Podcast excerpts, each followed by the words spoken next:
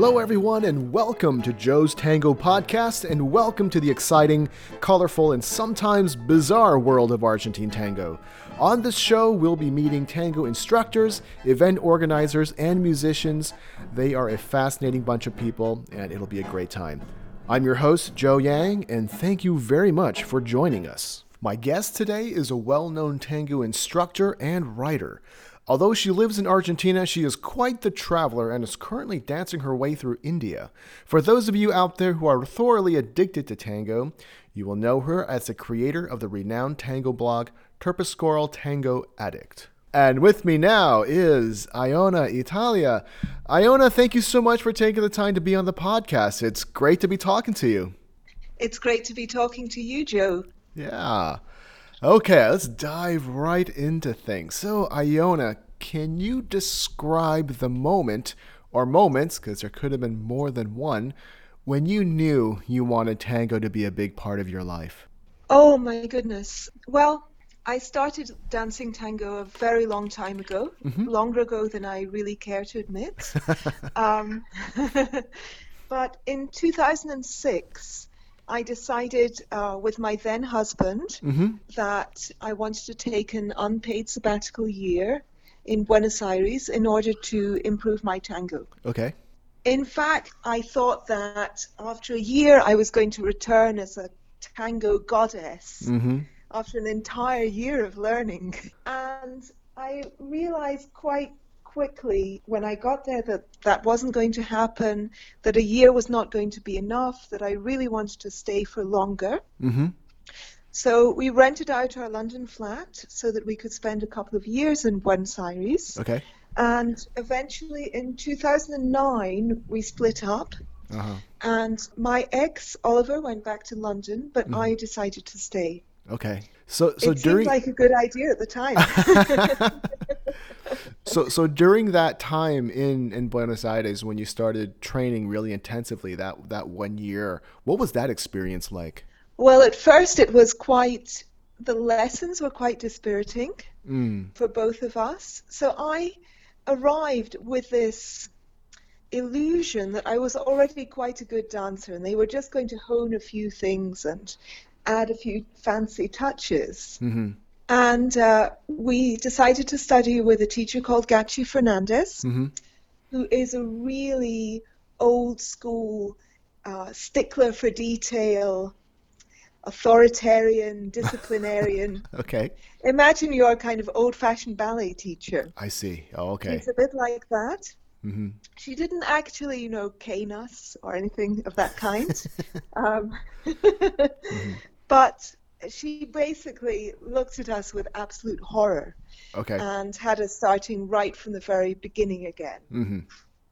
And of course, we needed that. She was completely correct. Mm-hmm. So the lessons were dispiriting, but going to the Milonga was an amazing experience for me. Okay. For me in particular. For Oliver, it was more difficult. Mm-hmm. I went to a lot of the well, we went. We both went to the uh, most old-fashioned milongas, most traditional ones. Mm-hmm and to many of the ones that were matinees that were frequented by very old tangueros. Okay.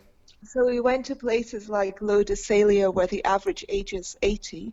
Okay. Wow. And I danced an awful lot. I got asked to dance by all the old guys. Mm-hmm and some of them were really unpleasant to dance, surprisingly unpleasant to dance with, but others were wonderful. Mm. So I was spending all night, every night dancing, and that was an amazing feeling. And I loved the old traditional milongas. Mm-hmm. I loved the historical feel of them. Okay. Um, so yes, that that was how it was nice. when we arrived in Buenos Aires. Wow. Yeah, so you know, you mentioned your, your teacher looking at you in in horror. That must have been an extremely humbling experience. But when did you start feeling your dance change? What was what was that like when when things started coming together? Well, you know, I think it's been a non-linear experience, mm-hmm. my learning as a dancer. I feel that I've gone through stages of confidence and mm-hmm. stages of self-consciousness. Mm-hmm and I think those haven't always corresponded to the times when I've made the most improvements in my dance, actually. Mm-hmm. But there has been some correlation between improvements in the dance and improvements in my confidence and self image as a dancer. Mm-hmm. But yes, I remember it. I think I feel as though it started to come together as a social dance very quickly. Mm. And in the sense that I was already really enjoying dancing socially as a beginner. Mm. I had Mhm. many very, very blissful tandas, Mhm. and in that sense, it was already working. And I think in that sense, it can work for uh, anyone who's a beginner after maybe just a few months Mhm. uh, or a year at most. You can start to have the feeling that, at least with some people, Mhm. you're having really nice dances and you're not constantly thinking about how you're positioning your body, how you're doing the technique, etc. Mhm. But you just have your eyes closed and are happily floating along, Yeah. especially for followers. Yes. I'm sure it's a little harder for leaders, but I think even leaders can have this feeling Right. because they can get that feedback from a follower who enjoys dancing with them. Yeah. And it doesn't matter really in an objective sense at that stage whether your dancing is good or not, Mhm. or whether anybody watching would Mhm. rate it highly or not, Yeah. or whether a more um, advanced dancer would enjoy dancing with you. Mm-hmm.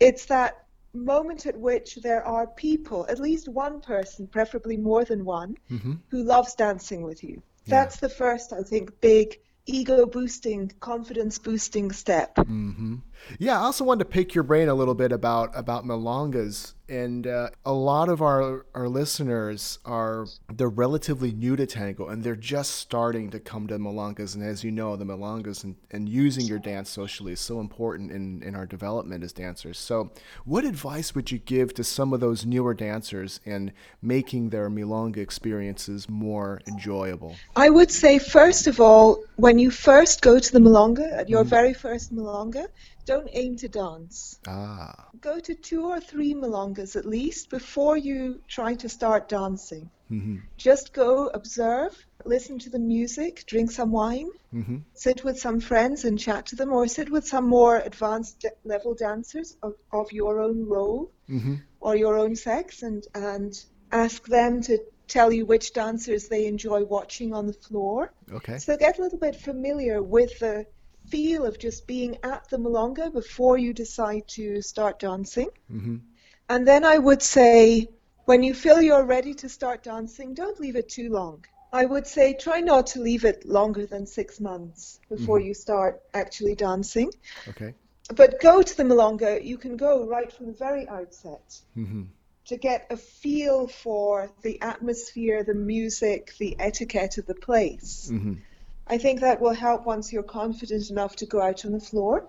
hmm And then I would say, if you can, uh, if there's a pre-Milonga beginners class, go to that class. hmm It will help you meet people you can potentially dance with, and it will also allow you to warm up. hmm And then, if, if you're not able to do that, still turn up early. Turn up at the beginning of the Milonga hmm when there are fewer people out on the floor, hmm and keep it as simple as you possibly can, Hmm. especially for leaders. Yeah. Of course, for followers, you may not have an option, hmm but for leaders in particular, keep it really, really simple. Simpler than you think you need to make it. There's no requirement to do any special movements. hmm Try to walk and pause. Mm. Try to put some pauses, like complete stops into your dance, hmm where you're stopped not, not just for one beat, but for three or four beats. Mm.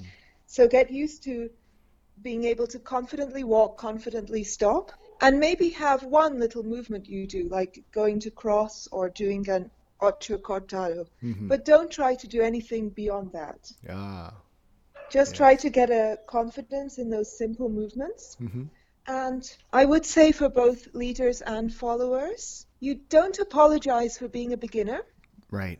I think if somebody asks you to dance and you don't think they have seen you on the floor and they don't know you're a beginner, it's okay to tell them you're a beginner, hmm and that may influence when they dance with you. hmm So, for example, they may decide that they don't want to dance with you at that moment, but they'll wait for simpler music, Yeah. or they'll wait for a moment when the floor is less crowded. hmm So, give them that choice. If they say no thank you to you, hmm be aware that that is not no thank you forever. exactly. That may be that may be I will dance with you a little later on, Yep. or you know I'll dance with you on another night, not Mm-hmm. tonight, but you know later we'll dance. Mm-hmm. But don't feel apologetic about your dance. Mm-hmm.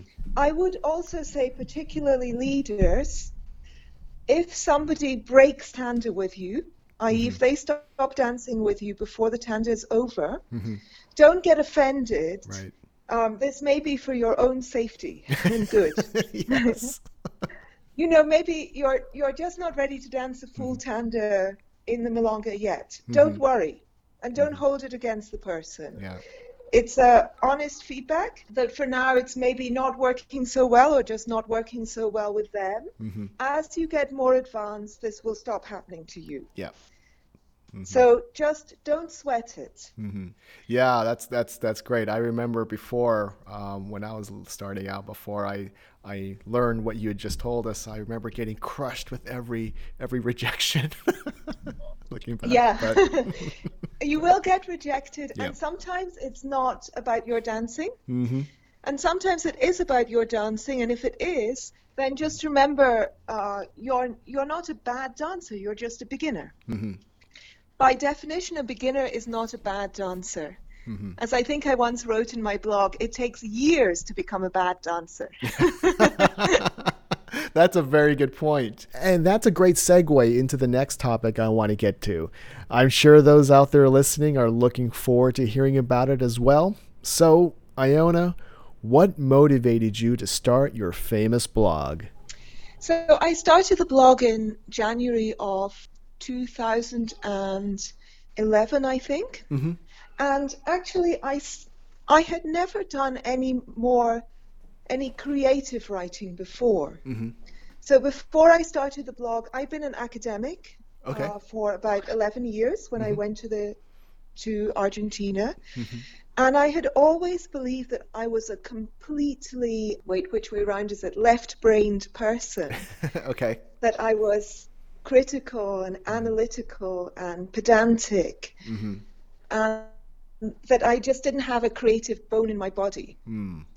You know, I was a, a, cynical, down to earth, analytical, kind of rational person, and that was it. Mhm. And the only writing I could do was analytical writing. Okay. And it didn't help that I studied English literature, actually, because I see.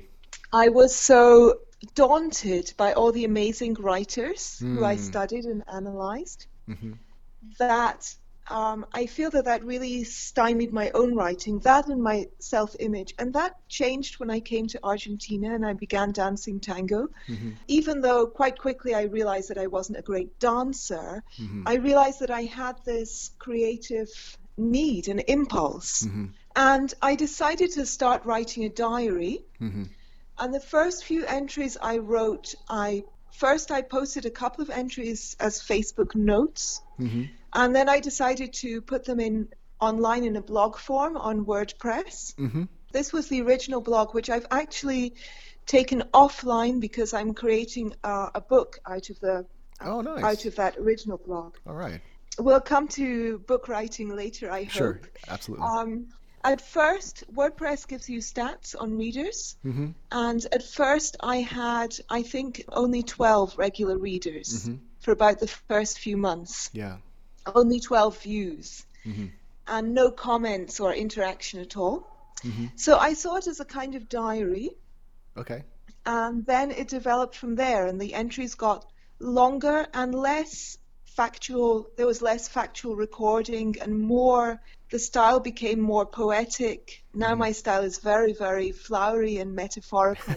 Some people think it's insane. Oh. Like you are an insane person, and others who like it find it very poetic. Right. I do sometimes write about more down to earth topics, but mostly I write in a quite creative literary style. Mhm. And it became it that developed over the years, and eventually I also started writing uh, short fictions. Oh, great. That's what happened with that blog. Mhm. And then I think it was 2011 or 2012 when I decided to transfer the writings over to Facebook. Mhm. So I had opened a Facebook account for Terpsichoral Tango Addict, which was my blog pseudonym. Right. Very unwieldy, I know, but it's almost impossible to find a unique name on WordPress. Right. Every name that had anything to do with tango had already been taken. Mm-hmm. So eventually I came up with that tongue twister. Yeah. So I opened a Facebook account for that and just to publicize when the blog entries were. Mm-hmm. Because I was very keen on keeping the blog anonymous. I see. And eventually I found that people were, if I wrote a small thing on the Facebook, it had a lot more views and a lot more interaction Mm-hmm. than if they had to click on a link. Oh, yeah. So I stopped actually writing on the website okay. and started writing just straight into Facebook as these preternaturally long status updates, Mm-hmm. which were basically essays and sometimes even fictions. Yeah. But I just wrote them straight into the status update box, Yeah. usually without editing, actually. Usually I write late at night, post Mm-hmm. milonga, drunk, and uh, the next morning I have to read through and take out a couple of typos and things. But, Okay. Um, Mm-hmm.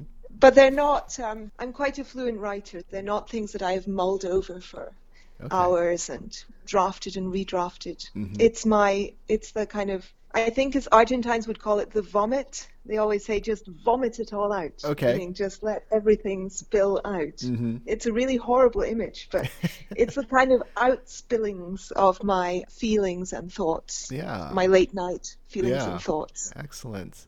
Yeah, as those who follow your blog already know, there's often a lot of interaction and discussions that come out of your blog entries. So, what are some subjects you've written about that have elicited some very strong reactions? Well, you know, I would say, to start with, I would say that the number of likes, reactions, and comments that an entry gets Mhm. is not at all proportionate to how many people are reading. So I discovered this by accident, um, but looking at some stats that I managed to compile, I think most entries probably have four or five thousand readers on Ah. average. And, but there may be only 20 people who like and two Right. people who comment. Mhm. And sometimes I think the entries that are most read have the fewest comments because people are afraid to comment publicly if it, if the subject is too personal or too controversial. But I would say that the essays that the or the blog entries that get the most controversy are usually either to do with partner choice. Mm-hmm. So basically, is it okay to say no to people you don't want to dance with or not? Mm. And that's actually quite a complicated question, and Right. people are very have very strong feelings Mhm. in both directions Yeah. on that issue. Also, depending on how you frame it, you will get different answers. So that's one thing I think that people always feel strongly about. And another topic is sex and tango. I see.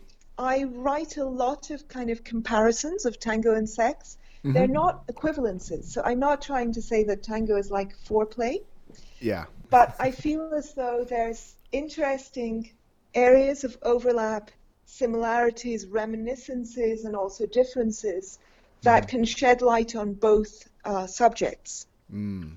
And those also can be quite controversial. And I would say that on the whole, Argentines want to kind of emphasize the sexual, Mm-hmm. and they feel that I pussyfoot around too much. Yeah.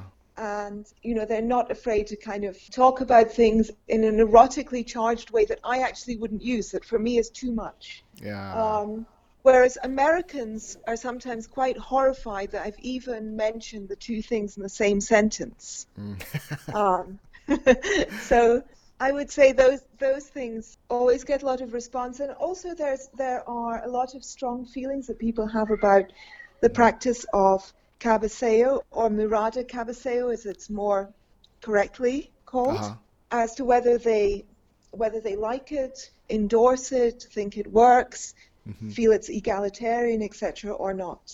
Mm. Yeah. What I've. And- yep. Sorry. And I think also um, probably the entries that people like the best Mhm. or that get the most heartfelt responses are the ones I wrote the most drunk.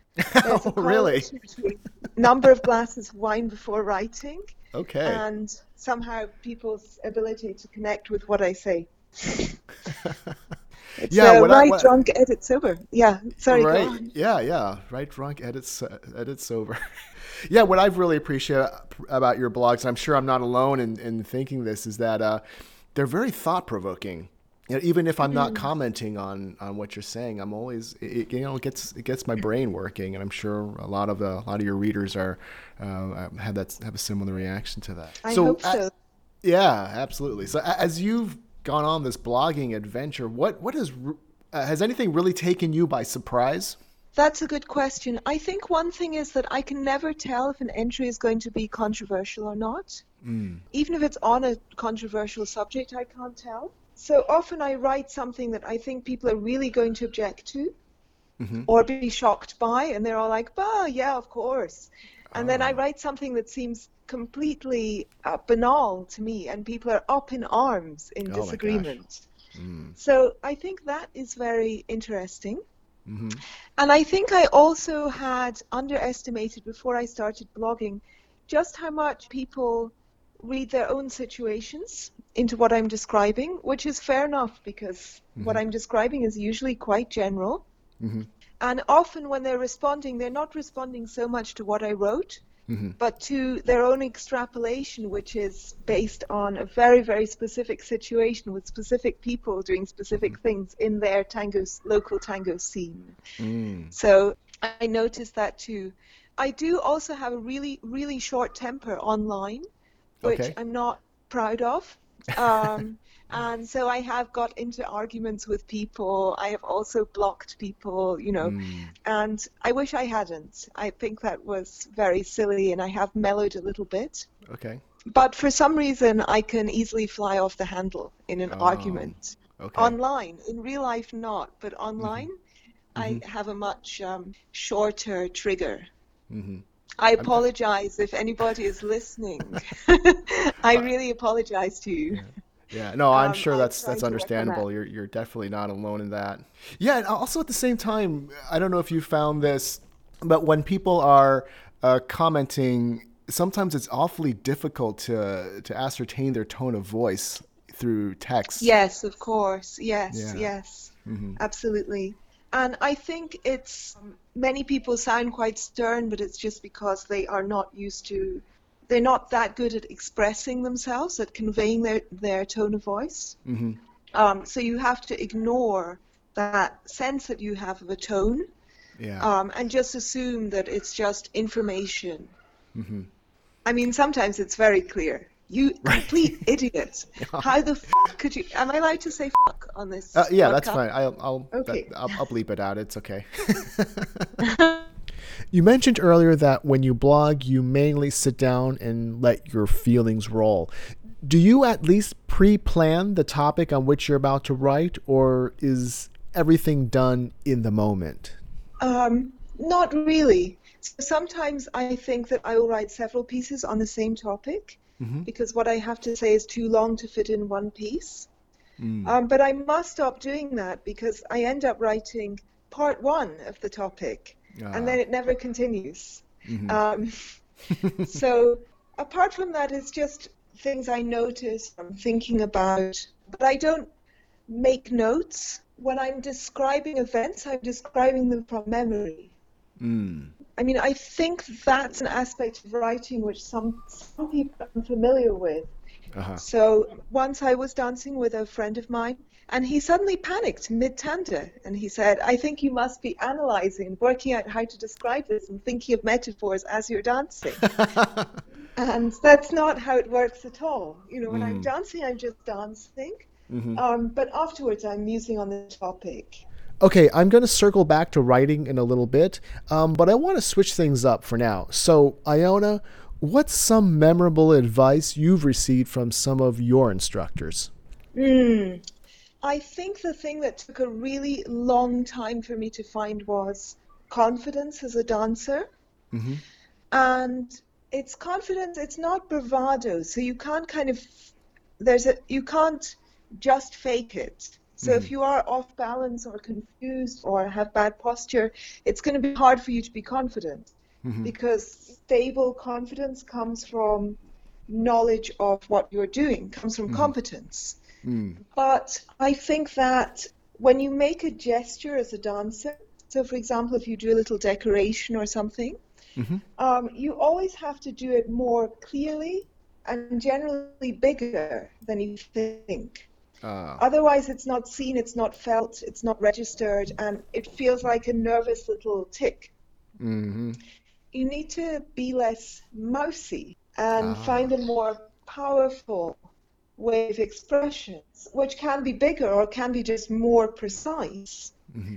But you need to stand up straighter than you think, no mm-hmm. matter how straight you think you're standing. You need yeah. to be taller. You need to point your toes more. Mm-hmm. And in general, put a lot, lot of your energy into shaping your feet. Mm-hmm. Otherwise, they look very sloppy very quickly. Yeah. And I think you have to do more kind of lifting the upper body. Mm-hmm. All those things that you think you're doing, you need to do. You you always need to do more of them. Mm-hmm. I think that's that was very helpful advice. Mm-hmm. I also think that it was helpful that I started learning with Gachi Fernandez. Mm-hmm. And her advice was surprisingly, considering she was so ungentle in her pedagogical methods, mm-hmm. she was merciless in her pedagogical methods, but she was obsessed with gentleness and softness oh. when you were oh. dancing. Mm-hmm. And so she was obsessed with getting rid of as much of tension as possible. Mm-hmm. And so being able to respond to things that were very, very soft, that were barely just a little hint, and having a very soft, relaxed embrace. Mm-hmm. And I think my brace was, you know, in many ways too soft and relaxed. It was a little collapsed. But uh-huh. because I wasn't tense, I danced an awful lot um, mm. at beginner and early intermediate stages because I wasn't pushing, pulling, grabbing on and those kinds of things, or at least not that much. I wasn't trying to create a frame. We were always looking for the most relaxed mm-hmm. posture. The most relaxed way of doing the thing. Mm-hmm. And I think that was a helpful way to start. Uh-huh. Uh, but uh, my old partner Aaron completely disagrees. Oh. He thinks you should. It's better to start too tense and then relax gradually. Huh. um, so there are different schools of thought on this. Mm, hmm Yeah, I, I, I sort of have a grass is greener mentality on that. I started off very tense and I was wishing that I could be more relaxed. And then I had some people like, you know, who were more too relaxed and wishing they could be more, more, you know, more tone in the embrace. So yeah, interesting, interesting. Um, yeah, you don't want to, I mean, you want to, it to feel like a lovely, soft, snuggly hug. Right. You want to be Mr. Snuggle Bunny. I think that's important. Mm-hmm. But you also don't want to be sleeping. Right. Especially as a follower. You mm-hmm. don't want to just drape yourself on the person and be kind of sleeping, dreaming. Right, right.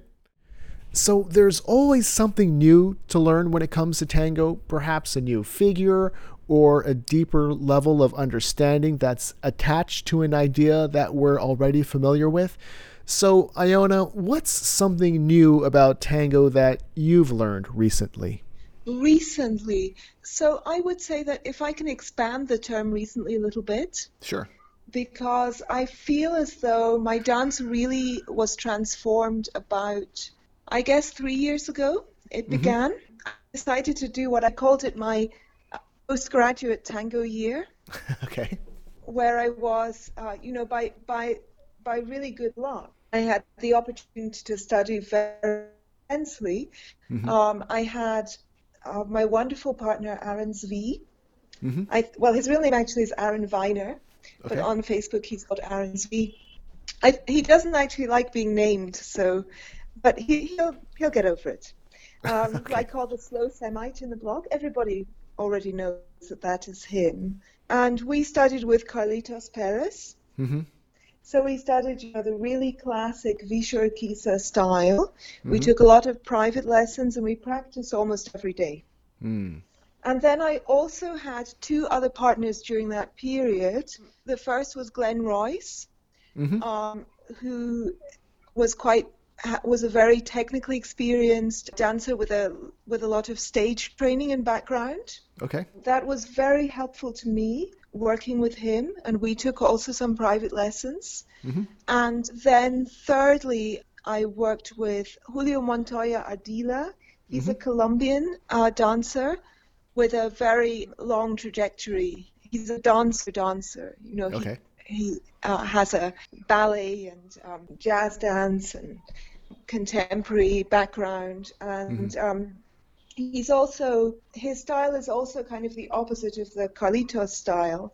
Ah. It's a much more straight-legged, sort of elegant, a little bit stage influenced style. Okay. And I took private lessons with him, and I funded that by the two of us taught together. Mm-hmm. So we did private lessons together. Mm-hmm. Really, he taught and I assisted. Mm-hmm you know, there's there isn't an equality between us. He's a much uh, much better dancer than I am. I was the student, okay. just to make that very clear. but you know, it was an arrangement that enabled me to train with him a lot more than I would otherwise have been able to afford to. Mm-hmm. And I think first of all, it was just that amount of training was really helpful to me, mm-hmm. and they were really good partners as far as feedback was concerned. Aaron was a partic- was particularly wonderful. I think I learned more from him than anybody else mm-hmm. actually. Mm-hmm. But also, I worked with Glenn for a shorter period, so I'll just stick to talking about Aaron and Julio mainly. Mm-hmm. They have kind of opposite styles. Mm-hmm. You know, so Aaron walks in two tracks, Julio walks in one track. Ah. Aaron tries to walk straight, Julio walks with contrabody motion. Mm. Aaron has a lot of bending and, and straightening, you know, dipping and rise, rising. So this mm-hmm. is very classic Villa Urquiza stuff. Mm-hmm. A lot of bent knee stuff. Mm-hmm. Leo dances in kind of much more one level plane. I see. Um, and it's always with really stretched legs and up, up, up.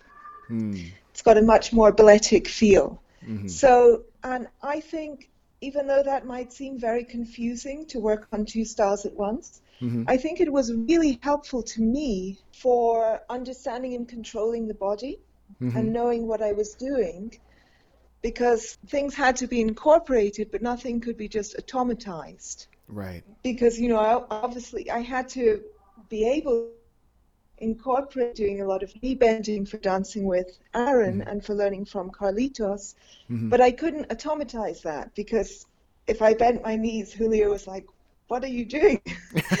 so I think that was extremely helpful. Mm-hmm. And also, Aaron was such a, a wonderful human being mm-hmm. that I feel he also taught me a lot about how to be more patient, mm-hmm. how to be less critical of the partner, how to mm-hmm. respect your partner's learning process and your own learning process. So, mm. not to beat yourself up yeah. or to beat the partner up, but to, to give kind of time Mm-hmm. And that really helped me to have fewer arguments, to have better self confidence, to be less apologetic for where my own dance is, mm-hmm. and many other psychological things, which I think were very facilitating as well. Yeah. So I feel as though, you know, there's a, a lot still to learn, but mm-hmm. that was a watershed for my yeah. dancing. Excellent. Yeah, isn't it fascinating how people can have just completely different dance styles, but they're just wonderful to dance with anyway? Yes, yeah. yes. Mm-hmm. Yeah, because quite quite frequently, a lot of students will ask, "Oh, what's the right way to do this? Should I, you know, should I bend my knees?" I mean, that that in a way is kind of a loaded question. I mean, unintentionally on their part, of course. You know, like you said, mm-hmm. people who do kind of go up and down, and there are those who are a little bit more on one level. So yeah, yeah. Mm-hmm. Yeah, and we all have to um, discover this in the course of our own learning. Yeah, I mean, I think you develop your preferences. Mm-hmm. And recently I compared to creating a, a, a wardrobe. Okay. You look to see what will go with the clothes that you already have. Oh. You know, when you're shopping, it's nice to see the range of things, and maybe you'll get inspired and wear something you wouldn't normally wear. Mm-hmm. Or maybe you'll think this top already goes with trousers that I have. Mm. So I feel that there's a kind of selection process that you do, and I feel that I've almost never not got anything out of a group class. Okay. Um, even if I took a group class very recently and mm-hmm. you know some of it I found very counterintuitive even though I think this couple's dancing is very beautiful. Mm-hmm. I found him hard to dance with I didn't find that, you know, I didn't feel like this lead made sense. Mm-hmm. But at the same time, then there were a few details that I learned which were really lovely, very helpful, very Mhm. useful, and so it was it was worth it.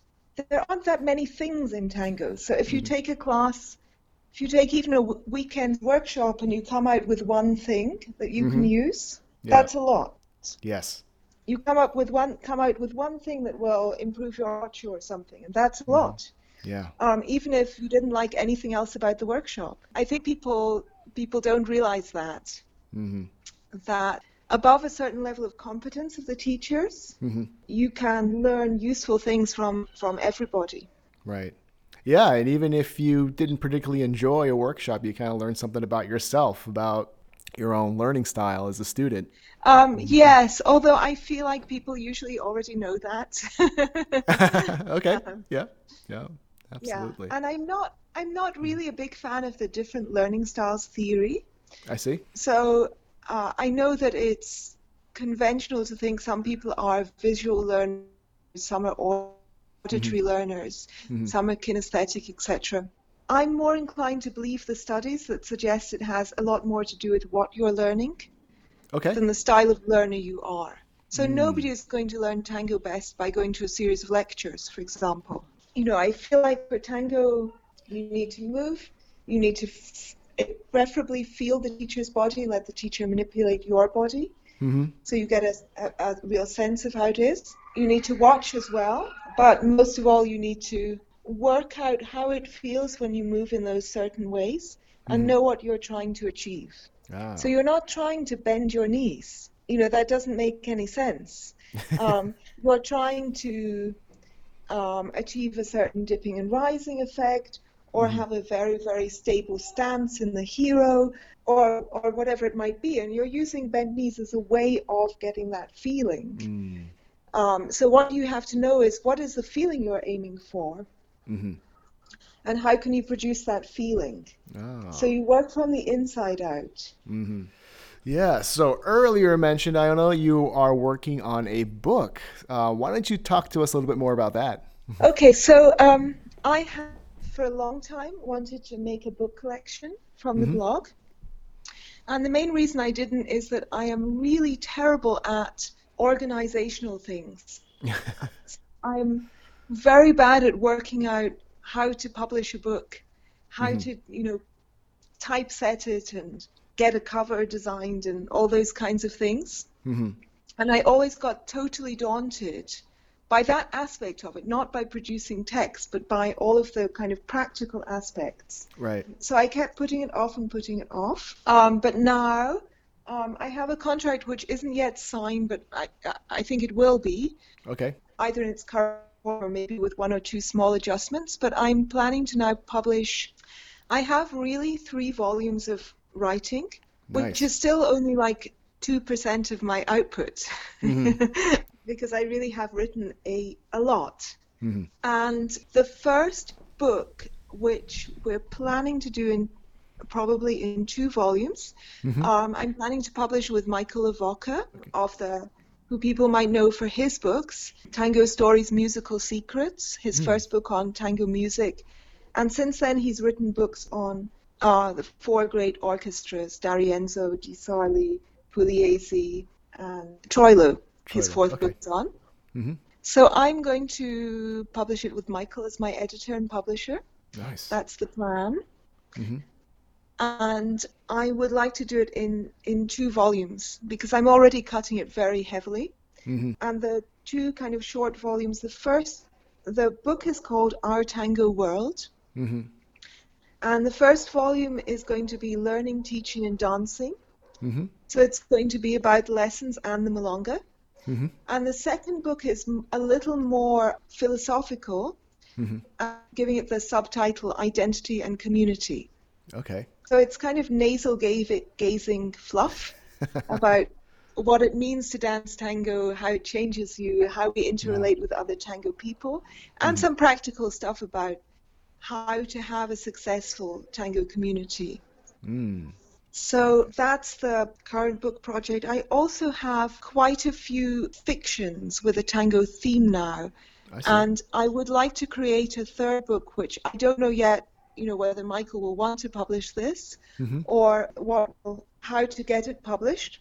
Mm-hmm. But hopefully, I would like to create this third book, which will be all fictional writings, mm-hmm. and a few also just a few poetic descriptions that are from real life but are kind of t- retold as stories. Mm-hmm. So it's not discursive writing at all. Okay. And um, that book, I um, I've given it the working title Tango Tales. Oh. Okay. Um, and I'm going to arrange it geographically. Hmm. So I'm going to start in Buenos Aires, mm-hmm. and then I will have stories set in various places in Europe and the States. Mm-hmm. And the final, about a quarter of the book, is going to be sci-fi, and it'll be set either in a, in an alternative dystopia, okay, um, or uh, off-world. Okay. So I'll go off-world for the last quarter. That's great. it's a very, it's a kind of dead-end genre that nobody else is crazy enough to have explored. Mm-hmm. Tango-themed right. science fiction. W- why not? Um. That's great. Wow, so a lot of really, really fascinating projects you have on the horizon. That sounds really exciting, Iona. Uh, so, you, as a tango dancer, you've created this this blog and all these wonderful thoughts that have gotten people thinking. Now, has I guess the volume of writing that you produce regarding tango has that affected or changed or influenced your dancing? Um, I don't think it's influenced my dancing. I think occasionally, not so often, it's influenced my relationships with people. Okay. So one thing that happened came out of the blog is that people started asking me to teach mm-hmm. because they liked the way I described things in the blog. Mm-hmm. And um, so they thought I would be good at giving them feedback in person and teaching them. Mm-hmm. And I think I started doing that about five or six years ago. Mm-hmm. And really, it was a kind of, I would say it was a sort of fortunate example of Dunning Kruger. You know, that, that famous phenomenon where you think you're better than you are because okay. you don't realize you don't realize just how much there is to the thing that you're going to do. Okay. And so I think in many ways I wasn't really competent enough dancer to be doing that, mm-hmm. but I had a certain kind of confidence, mm-hmm. and I'm really glad I did because I had wonderful experiences. Mm-hmm. And I think at worst, in some places, I didn't make much impact, but I mm-hmm. don't think I actually did anybody any harm.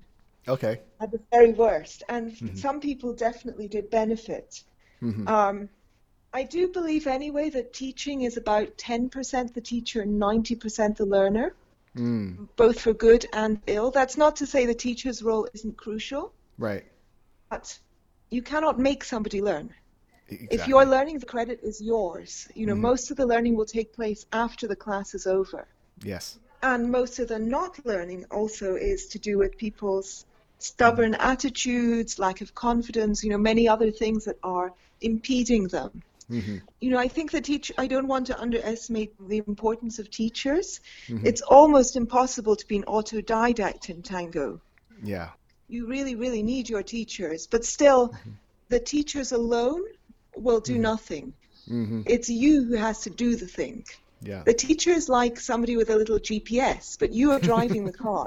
Yeah, that's a very good way of putting um, it. yeah, if you just have them reading out the directions, that will not mm-hmm. get you to the place you're yeah. going. You mm-hmm. have to take this, that steering wheel. Mm-hmm. So I had the opportunity to go and visit places and teach because of the blog, and that was amazing. Mm-hmm. I made a lot of friends because of the blog, and a lot of people had a great deal of goodwill towards me. Mm-hmm. And I got spoiled in all kinds of ways.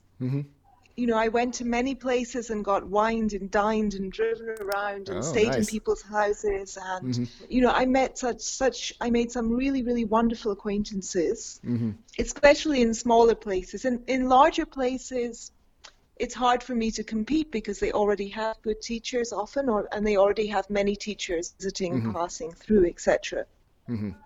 Um, in smaller places, they're more in need, so they're also more appreciative. That's natural. But, uh, you know, I also made wonderful friends in New York, and I had fantastic dances in all these places. Mm. Um, so that was wonderful. There have been a few, a few small kind of negative things where I have fallen out with people mm. who I might otherwise have been friends with, either because I was rude to them in the comment section of the blog, which was probably my fault. You know, sometimes it was really I was overreacting.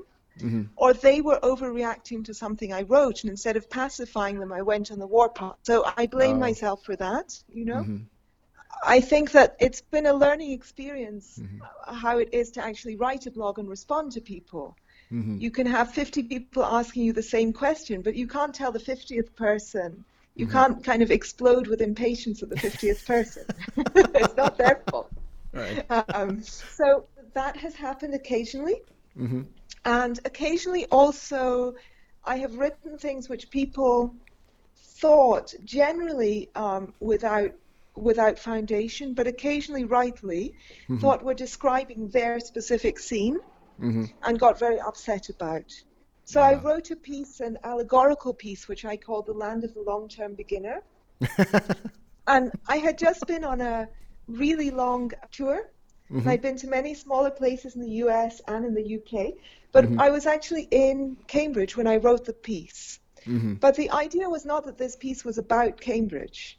Mm-hmm. This was just where I happened to be, but it was it was really a kind of allegory of things that I had noticed in lots of places. Mm-hmm. There was nothing about it that was intended to be specific to Cambridge, but people thought it was. Oh wow! And actually, not only that, but a few other people thought it was their scene as well, and got really upset. Oh.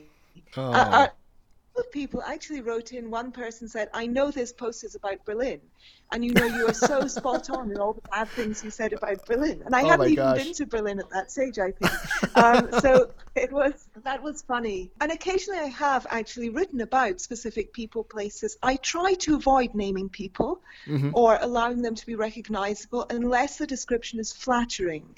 Mm-hmm. But once or twice, even flattering descriptions, people have been have not really liked uh, and it's caused some friction. But mm-hmm. I would say those have been quite rare experiences. In general, it's been positive. Mm-hmm. And mm-hmm. I didn't think that at all at first. At first, I was absolutely terrified of losing my anonymity. Mm-hmm. And I thought that if people knew that I was the one writing it, they would hate me. Mm. I thought they wouldn't be friends with me. I thought they wouldn't dance with me. So I was very careful to guard my anonymity.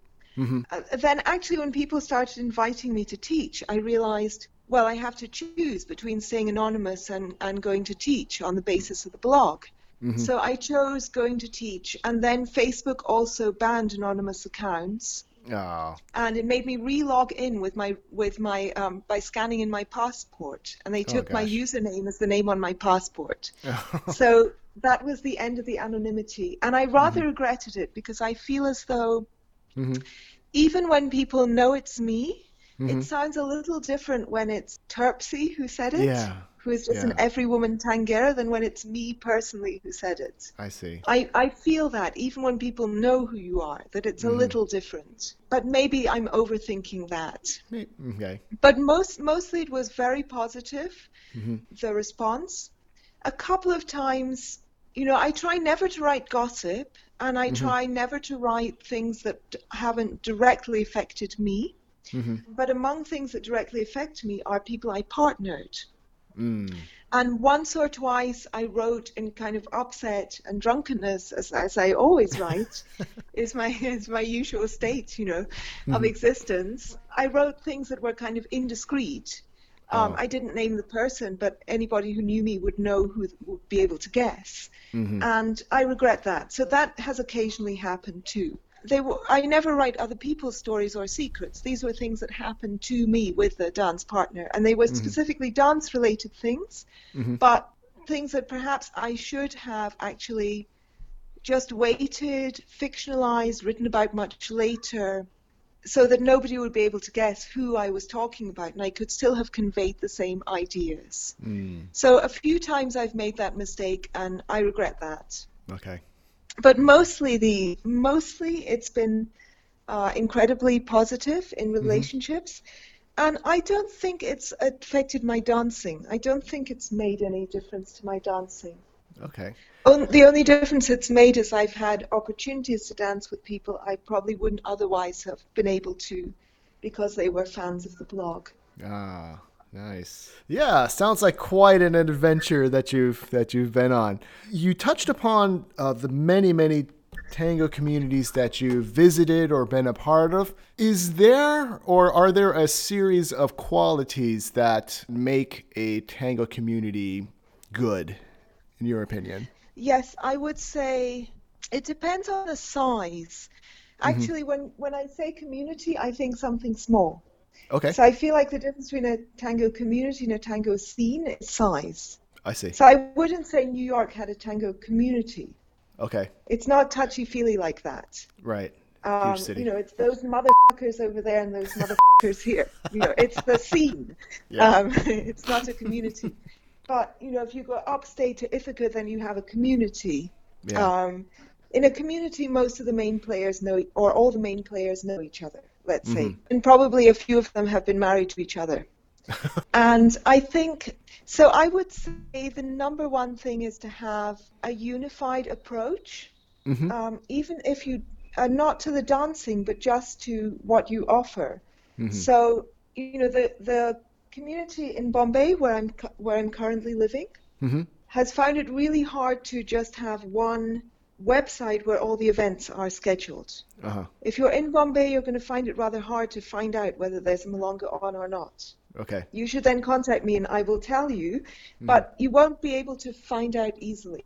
I see. And if you ask some people, they will say no because it's not their Milonga, and others will say oh, yes because it is.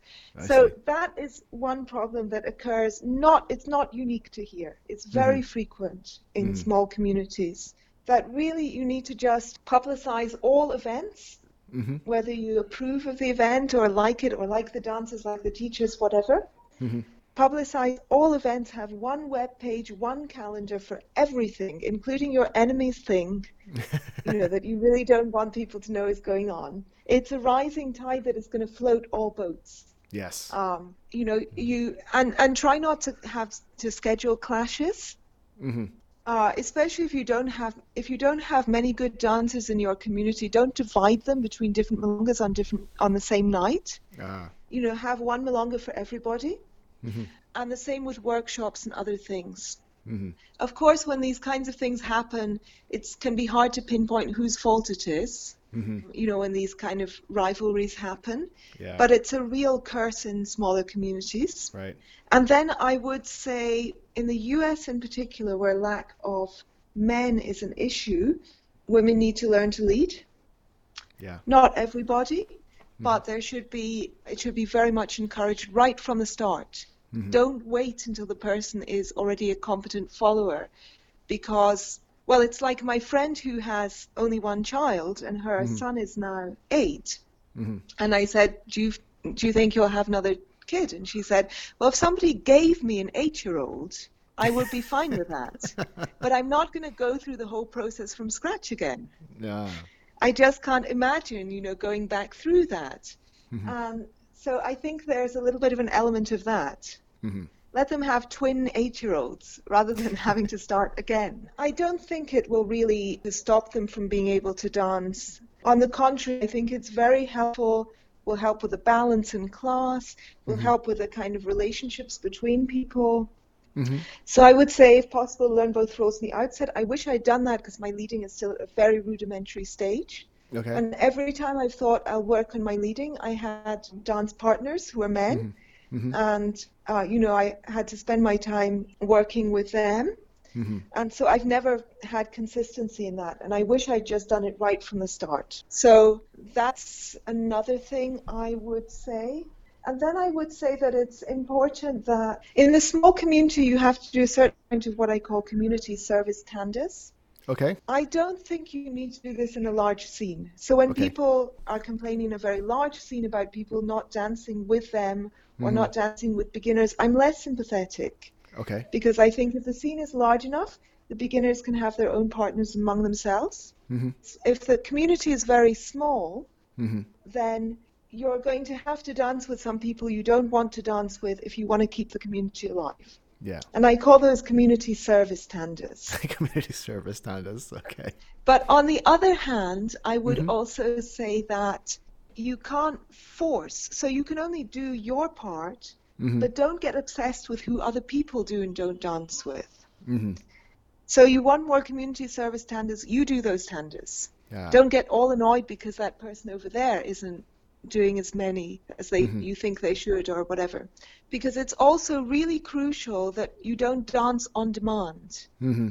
That your community is a place where people at every level in both sexes always feel comfortable saying no thank you. Mm-hmm. I think that's crucial. Yeah.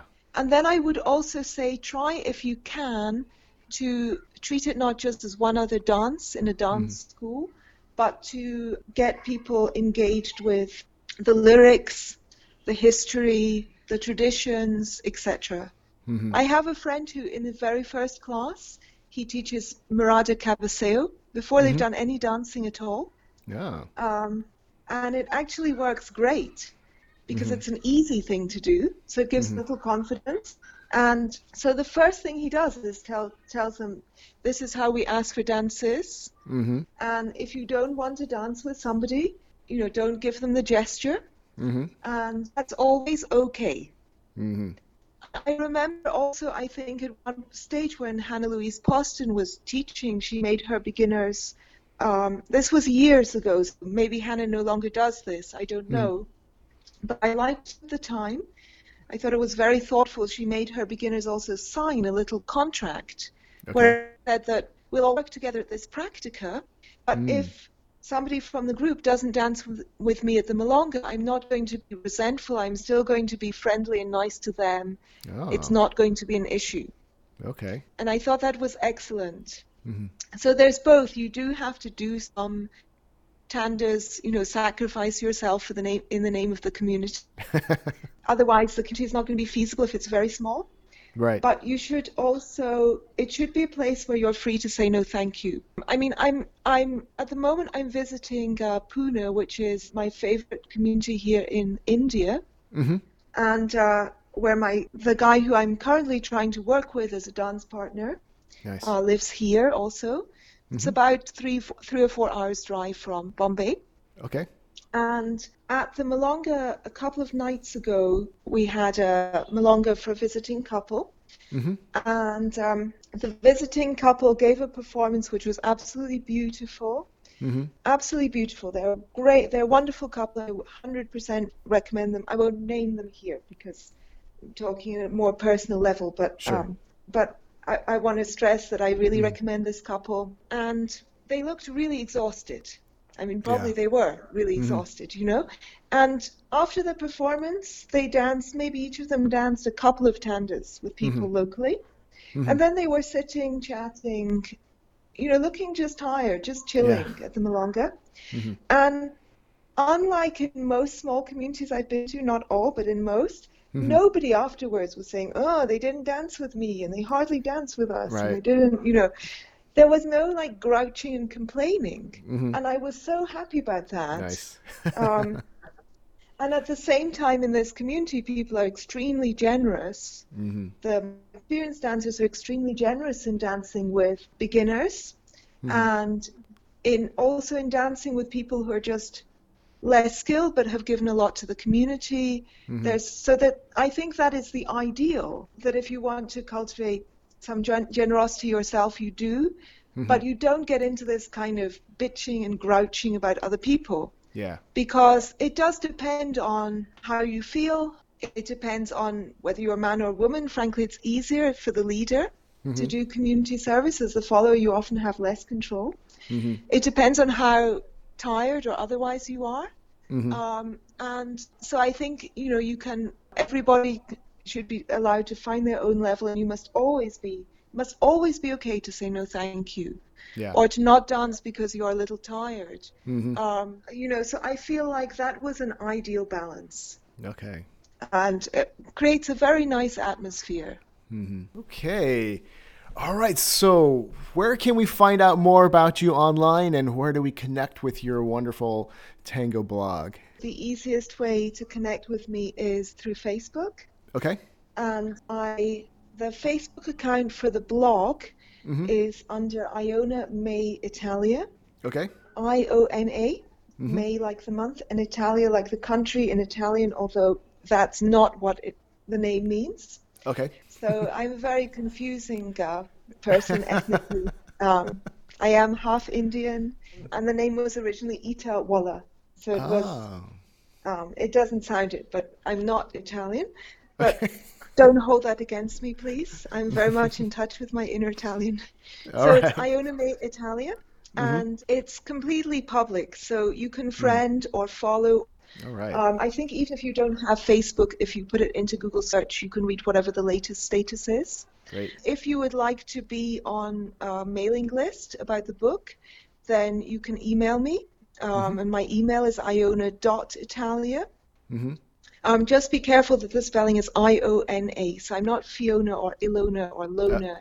okay. I O N A dot Italia at okay. All right. Also, do get in touch if if anybody if anybody's listening to this from um, Bombay and would like to take classes, please also get in touch. And um, yeah, All right. that's that's the easiest way to contact me. And you can also probably contact Michael about the book soon. Okay. Great. Yeah, and I'll have all that information in our show notes so people will be able to find you online and to email you about the book.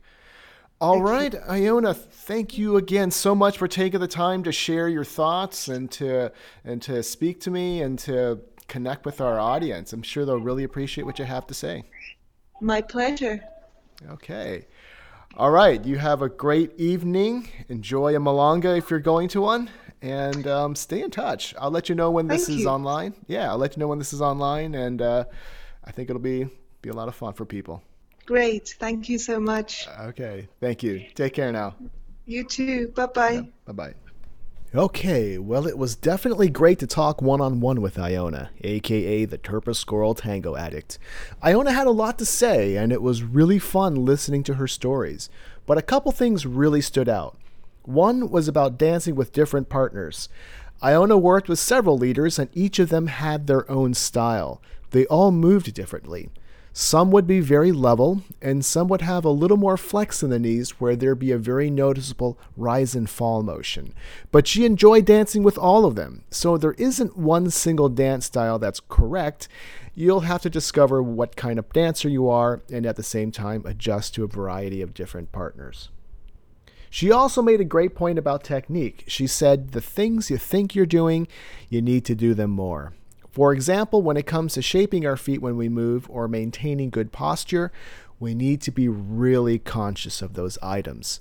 Some of you listening would recommend that we videotape ourselves while we dance, and although it can be a painful experience, it is very helpful and it will reveal what we need to work on. She also made an important point about emotional stages we go through while learning tango. There will be times when we're really confident and times when we're really self conscious. We will inevitably encounter doubt, and that really feels bad. But just because we might feel miserable about our dancing at a particular point in time, that doesn't mean our tango is actually going downhill. It could mean that we're growing or improving. And finally, I think that the success of Iona's blog is worth noting. It started off as a diary of her thoughts. Then she turned it into a more organized project online. It started small, then it grew, and now she's known worldwide. It, took years, of course, but the point is when you find something you like, whether it's tango or anything else, stick with it, explore it. Go deep with it. See how it evolves, where it takes you. There's no guarantee that you'll become world famous like Iona, but you'll make new friends, you'll come across opportunities that wouldn't be otherwise available to you, and you'll discover really good things you weren't even looking for. So, thank you again, Iona, for telling your story, for sharing your insights, and for your great blog. Please keep it going. And to all of you listeners, thank you again for tuning into Joe's Tango podcast. If you enjoyed this program and you're listening on iTunes, SoundCloud, or Stitcher, it would mean the world to me if you could go to any one or all of those platforms, leave a five star rating, a positive comment, and remember to subscribe. It only takes a minute, but does a lot to help more people find this podcast. And of course, sharing this with your friends would also be lovely. I truly appreciate your support. And if you have suggestions for people that you'd like me to interview, or if you just want to get in touch, feel free to send me an email. You can contact me at wisconsintango at gmail.com. Once again, that's wisconsintango, all one word, at gmail.com. And you can find out more about me and my own tango classes at wisconsintango.com. Once again, that's wisconsintango, all one word, dot .com. Okay, that's it for now. We'll have more shows coming to you every Monday and sometimes Fridays, but definitely every Monday. I'm Joe Yang. Talk to you again soon.